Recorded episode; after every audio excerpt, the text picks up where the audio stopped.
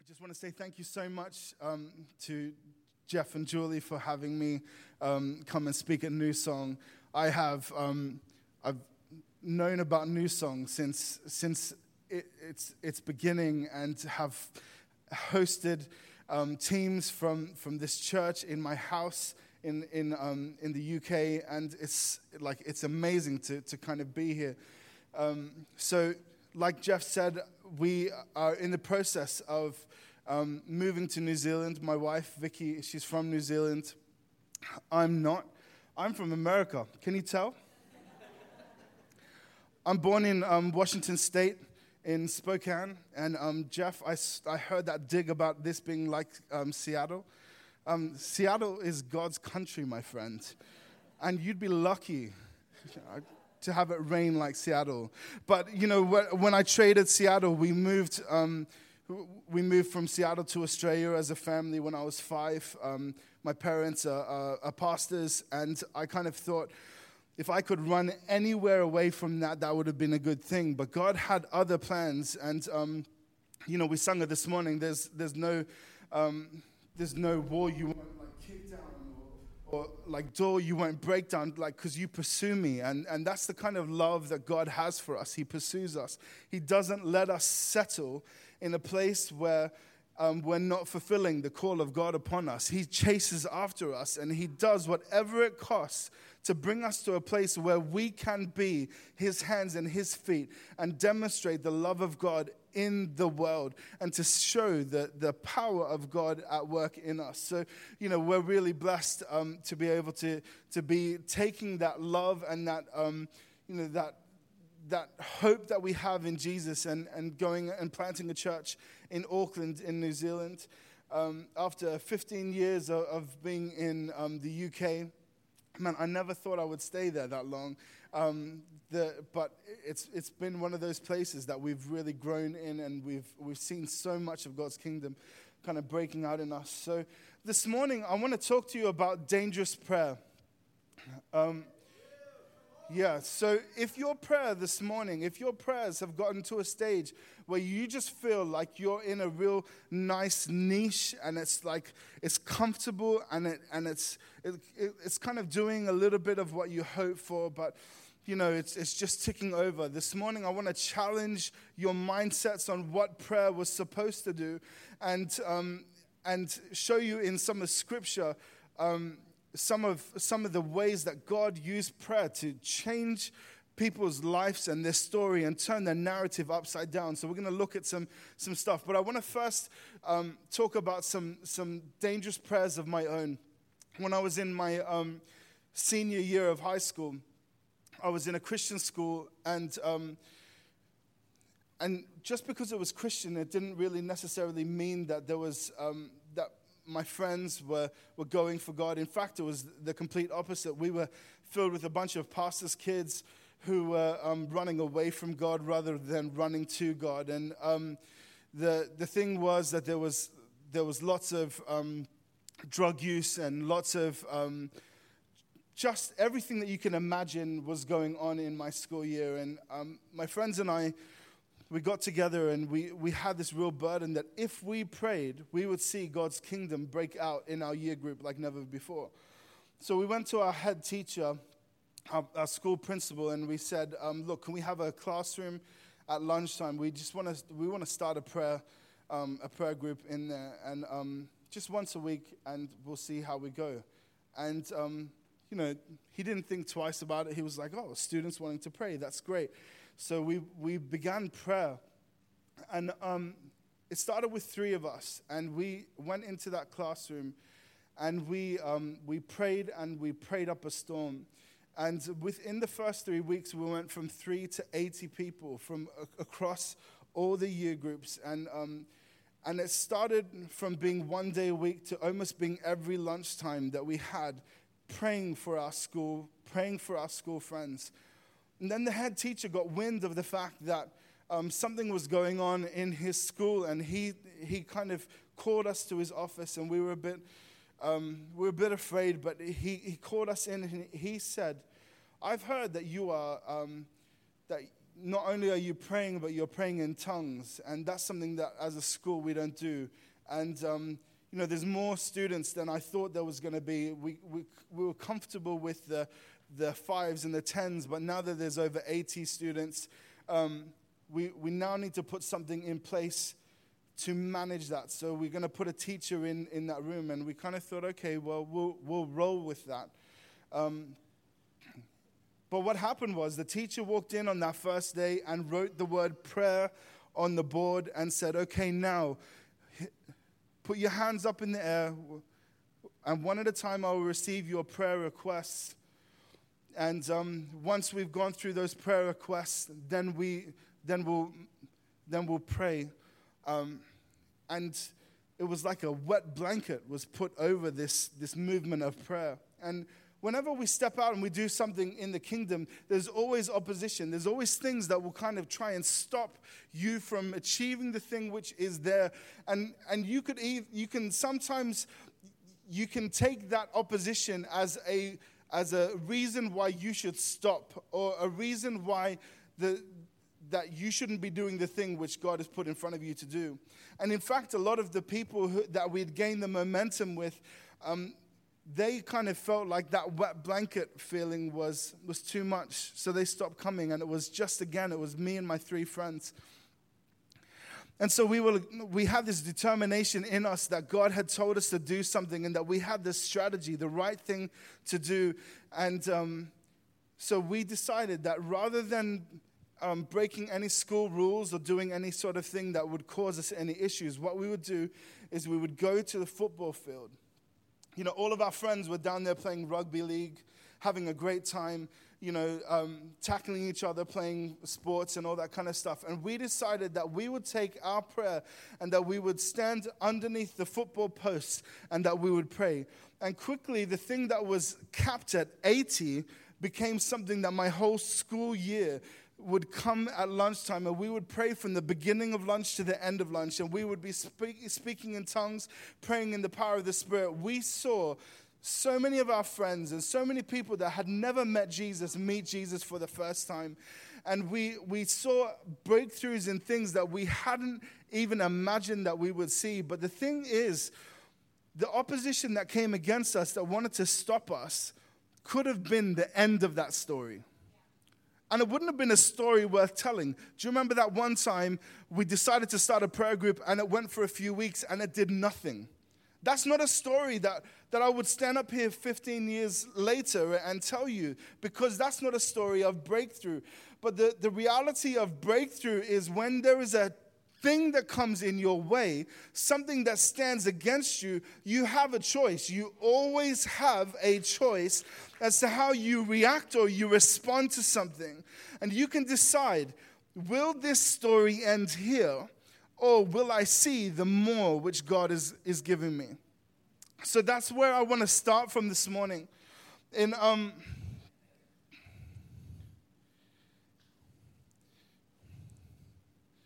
in Scripture, in 2 Corinthians 10 3, it says, We are human, but we do not wage war as humans do. We use God's mighty weapons, not worldly weapons, to knock down the strongholds of human reasoning and to destroy false arguments. We destroy every proud obstacle that keeps people from knowing God. We capture their rebellious thoughts and teach them to obey Christ. See, our weapons aren't weapons of, of natural weapons. We have spiritual weapons that God has given us. Weapons that are mighty to pull down arguments, to come against things that we don't know how to battle in our own strength. And so often, when we come up against issues and problems, our first response is to see how we can fight it in the natural. We get angry or we get upset and we, um, you know, we maybe call up Pastor Jeff and say, Jeff, I'm having a rough time. I don't know what to do. But the thing is, God has given you mighty weapons. Weapons that are at your disposal at any time of the day, any time of the night. God has given you those weapons that you can use. And because of those things, God has empowered you to see the breakthrough which God has for you. I was reading a book not long ago, and it's by um, a guy called Erwin McManus. And I'm just going to read you this excerpt from it. And he's talking about his son, Aaron. And he says, Aaron was just a little guy. And I was kind of glad because it was a church camp. He's talking about sending his son to church camp. I figured he wasn't going to hear all those ghost stories because ghost stories can't really cause a kid to have, um, ghost stories can really cause a kid to have nightmares. But unfortunately, since it was a Christian camp, they don't tell ghost stories because we don't believe in ghosts, they told demon and Satan stories instead.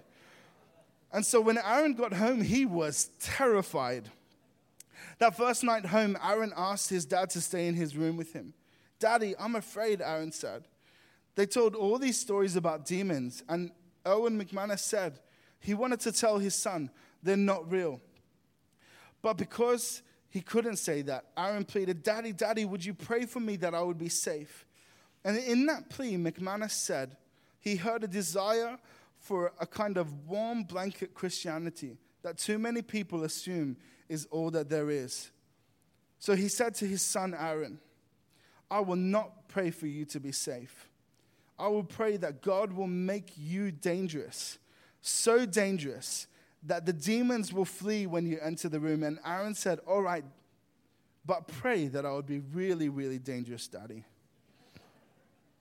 See, the thing is, I want to pray prayers that that don't just comfort me and make me feel nice and make me feel like everything's going to be okay. I want to pray prayers that shift the atmosphere and shift the things that are coming against me. I want to pray prayers that, that really know the power and the strength which they hold and then wield them in such a way that the enemy he wakes up and he pays attention because Sai is awake in the morning.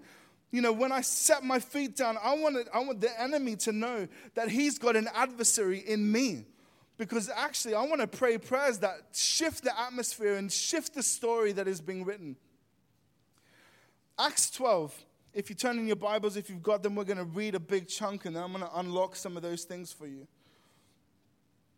It was about that time King Herod arrested some who belonged to the church, in, intending to persecute them and he had James, the brother of John, put to death with the sword. When he saw this met with the approval among the Jews, he proceeded to seize Peter also. This happened during the festival of unleavened bread. After arresting him, he put him in prison, handing him over to be guarded by four squads of four soldiers each. Herod intended to bring him out for public trial after Passover. So Peter was kept in prison, but the church was earnestly praying to God for him. The night before Herod was to bring him to trial, Peter was sleeping between two soldiers, bound with two chains, and sentries stood guard at the entrance. Suddenly, an angel of the Lord appeared, and a light shone in the cell. And he struck Peter on the side and woke him up. Quick, get up, he said, and the chains fell off Peter's wrists. Then the angel said to him, Put on your clothes and sandals. And Peter did so. Wrap your cloak around you and follow me, the angel told him. Peter followed him out of the prison, but had no idea that the angel was doing was really happening. He thought he was seeing a vision. Then they passed through the first and second guards and came to the iron gate leading to the city. It opened for them by itself, and then they went through it. When they had walked through the length of one street, suddenly the angel left him. Then Peter came to himself and said, Now I know without a doubt that the Lord has sent his angel and rescued me from Herod's clutches and from everything the Jewish people were hoping would happen. When it dawned on him, he went to the house of Mary, the mother of John, also called Mark, where many people had gathered and were praying. Peter knocked at the outer entrance, and a servant called Rhoda came and answered the door. When she recognized Peter's voice, she was so overjoyed that she ran back without opening it and exclaimed, Peter is at the door. You're out of your mind, they told her. When she kept insisting it was so, they said it must be his angel. But Peter kept on knocking, and when, the, when they opened the door and saw him, they were astonished. Peter m- motioned with his hands for them all to be quiet and described how the Lord had brought him out of prison. Told James and the other brothers and sisters about this, he said, and then he left for another place.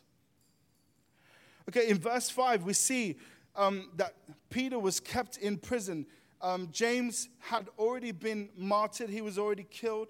And um, Peter's in this place where he's waiting for his death in the morning. And the whole church hears this. And they have a response which astounds me. And it's introduced into this sentence by the word but. The definition of but, uh, and maybe you didn't expect to come to church this morning and hear the definition of but, but I, I, I kind of thought it would be good for you guys to know when you read that word in Scripture that it, it's, it's there for a reason. The word but is used to introduce a phrase or a clause contrasting to what has already been mentioned.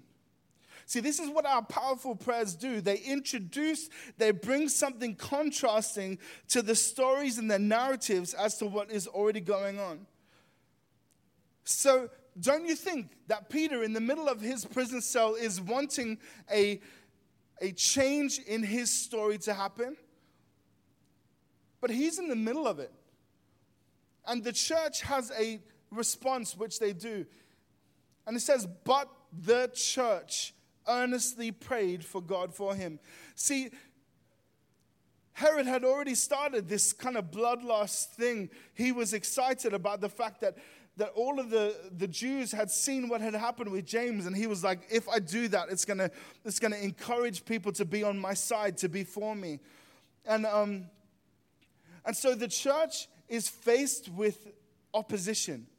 They're in this place where, not like we are here today, there's nobody who's coming in here with guns to take us away. There's nobody who's going to come in and arrest us for our faith this morning. We're in a nation that loves God and has created a space for us to be able to worship Him however we want to. And that's a, a, something we should never take for granted. But the church is here in this place, and they so easily could have dispersed. So often, when, when opposition comes our way, our first response is to run away and to hide.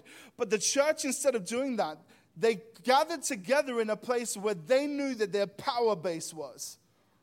They got together in, a, in such a way that they were going to go, we're going to release the power of heaven into Peter's story because that doesn't have to be his portion. So rather than running away, they ran together. They came to a place where they began to release the power of heaven. But is a turning point. It's a turning point kind of word, and it's really significant because everything is going one way, but then the church begins to pray. The second word that I want to focus in on is the word earnestly. And so we read here that the but the church earnestly prayed to God for him. And I love this word here because, in the face of death and persecution, the pressure on the church, and they came together and they earnestly prayed. Now, the word earnestly in the Greek is a word called ektenao. And it's the same root um, that, of the word that Jesus praying in the Garden of Gethsemane. He's there sweating he's sweating blood because he's earnestly praying. And this is the same word that is being used to describe how the church came together and prayed for Peter. You know, it doesn't mention any sweat or blood, but this is how the church was praying. They weren't just going, Dear Jesus, we pray for Peter. Hope that he's going to have a good time, Jesus, and that he comes out safely. Sometimes that's the extent of our prayers because we don't know how to pray. But this church understood that when they prayed, they could release the power and the presence of God over that situation. They earnestly prayed.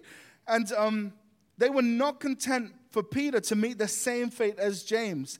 And they brought him right into the throne room of God.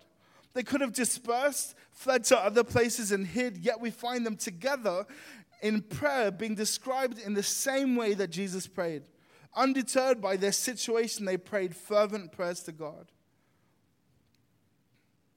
The third thing that I want to focus in on is, is the word peace. Peter is in the middle of a prison cell. And he's surrounded by guards on each side. He's chained. It says he's got two chains. That's where the rapper 2 Chainz got his name from. And um, that's my youth pastor joke. Um, So he's, he's surrounded by four squads of four soldiers in the middle of a prison cell. And we find Peter sleeping. This is the same Peter who's on the boat when Jesus is asleep in the middle of a storm. If we look in Luke 8 22, it says, One day Jesus said to his disciples, Let's go over to the other side of the lake. So they got in a boat and set out. And as they sailed, he fell asleep, and a squall came down on the lake. So the boat was being swamped, and they were in great danger. The disciples, think in your mind, Peter, the disciples went and woke him up, saying, Master, Master, we're going to drown. And he got up and he rebuked the wind and the raging waters, and the storm subsided, and all was calm. And he said, Where is your faith? And he asked his disciples. In fear and amazement, they asked one another, Who is this? And he commands even the wind and the waters, and they obey him. I absolutely love this story because for me, it demonstrates that as Christians, we are not immune from the storms of life. In fact, when we walk with Jesus, we step out into faith water. Our life shouldn't be comfortable. It should be one that takes us out of our depths into places where our feet wouldn't naturally step, but it takes us into a place where we really have to rely on the power of God. And I wonder whether or not Peter had learned the art of peace in the cell from watching Jesus' peace in the storm. See, we need to learn from what Jesus did. Just like Peter did. He, he took the thing that he learned and then applied it in his life. So he had a choice. I could either wait here and fret, or I can sit here in this prison cell and I'm to sleep. I'm to sleep like a baby. And having a three month old baby, I've got um, Shiloh. I don't know why they ever say the word sleeping like a baby. Um, because it, you know, sleeping like a baby is like maybe like a rough night's sleep. Because um, having a three month old, we don't sleep as well as we used to. We used to sleep through the night, and then Shiloh came into our world, and she just lets us know that it's time to feed or it's time to go to the, to, to the toilet. And, and um, so we're awake when she's awake. So we don't sleep like babies, we, we're awake like babies. And Peter is. Um, Peter is in this prison cell between the soldiers, and he's fast asleep. Verse 7 says, Suddenly an angel of the Lord appeared, and light shone in the cell. Light in the darkness. Light shines. Boom. It's exciting. And I think the angel of the Lord, I kind of imagine the angel of the Lord like this is like his first assignment. And he's, he's, he's seen all of the other angels get their opportunities, and, and this is his time. And he comes into that cell, and he knows that if he turns the lights on, he's going to get a response. So he comes in and he goes, Home. And Peter's sleeping. He's, he's so fast asleep that nothing happens. So he tries again. He's like, uh, you know, turn it up to 11 now. Home. And Peter's sleeping still. So, out of sheer frustration, this angel whacks him. Yeah, I mean, you can read it like really, like you can read it how you want to read it, but I read it. He's frustrated that this light moment where he's waking up Peter and taking him out of his prison cell, he's going, Dude, wake up. What are you doing? Just wake up. So he whacks him and, and he says, Okay, get up now. And Peter gets into this daze. And he's like, the angel's like, I'm having to do everything for this kid. And he says to him, Get dressed, Peter. Come on. No, your shoes are on the wrong feet. What are you doing? No, your, your arm goes through that hole. Please put your t shirt on the right way. And so Peter kind of gets up and is stumbling around like he's in some sort of vision. And um, the angel is walking him out through prison doors and cell doors are opening, the iron gate, past all these soldiers that are supposed to be guarding him, and he gets out. And Peter is still in this daze, kind of like, I'm not sure whether or not this is really happening right now. And then the angel of the Lord, out of sheer frustration, goes, All right, bam, I'm done, I'm gone. Um, so he just disappears. And Peter has this moment of like, oh, I'm not in prison anymore. Okay, cool. All right.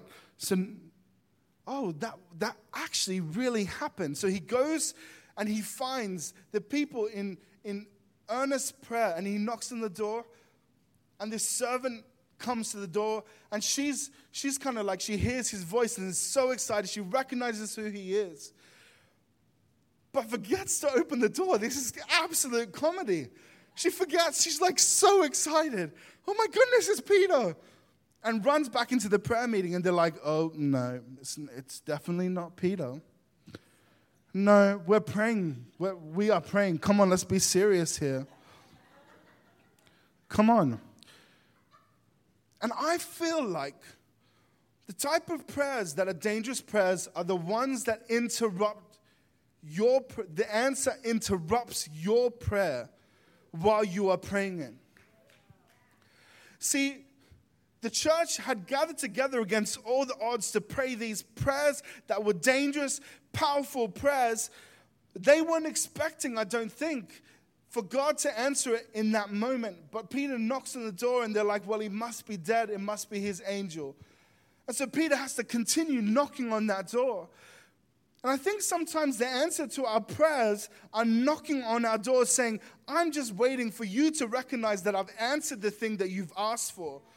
Stop waiting around because I've already done it. I've already done what I've said I would do. You just need to get on the same page as me. And when they recognized it, he then mobilized the church to go. See, when we go from a place of power rather than a place of fear, the world is shifted. And what happened is the church they understood because they saw the breakthrough of God.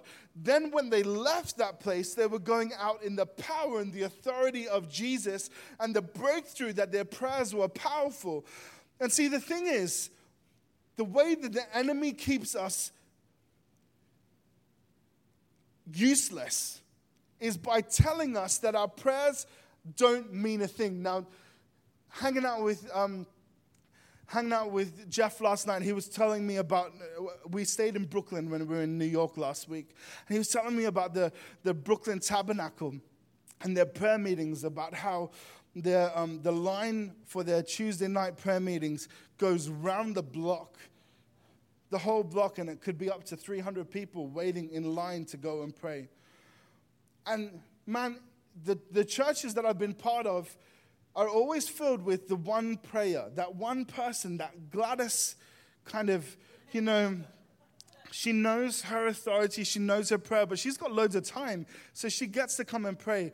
And um, you know what? If my people who are called by my name would humble themselves, See, there's an act of humbling that has to occur where we go, I'm putting prayer in front of my own values and my own wants and my own desires. If I'm going to humble myself and come to pray, come to pray those dangerous prayers, not let my own sense of self worth or self value get in the way. What I'm going to do is, I'm going to, regardless of what comes my way, I'm going to pray anyway.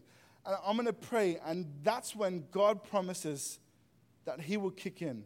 If my people who are called by my name will humble themselves and pray, then I will hear from heaven and I will heal their land. I've heard this morning that you are a church that believes in the power of the presence of God. And it's not just for here, it's so that the power of God is released from this church into all of Charlotte. Do you know what? I don't feel like it wants to stop there either. See, I see the, the thing that God is doing in this place erupting in, in such a great measure that it goes Charlotte and all the states of the East Coast. Bam! Whew. Not so your kingdom is built, but so the kingdom of God is built. And then, as the kingdom erupts in, in such a fresh way, then it happens that the whole of the United States beget, gets a fresh anointing you know, it's like the, um, the worship leader was saying, she was saying it's having that taste of cake is not enough. And Tommy Tenney said once that we have gotten so accustomed to eating the crumbs in the carpet of yesterday's revivals. When there is a table that is set before us that God is inviting us to. So, do you know what? Let's come to the table. Let's learn to pray dangerous prayers. I don't want to pray that we'd be safe. I want to pray that when we get up, the enemy knows it and he's freaked out by New Song Church and all that they're doing to pray. Why don't you stand to your feet?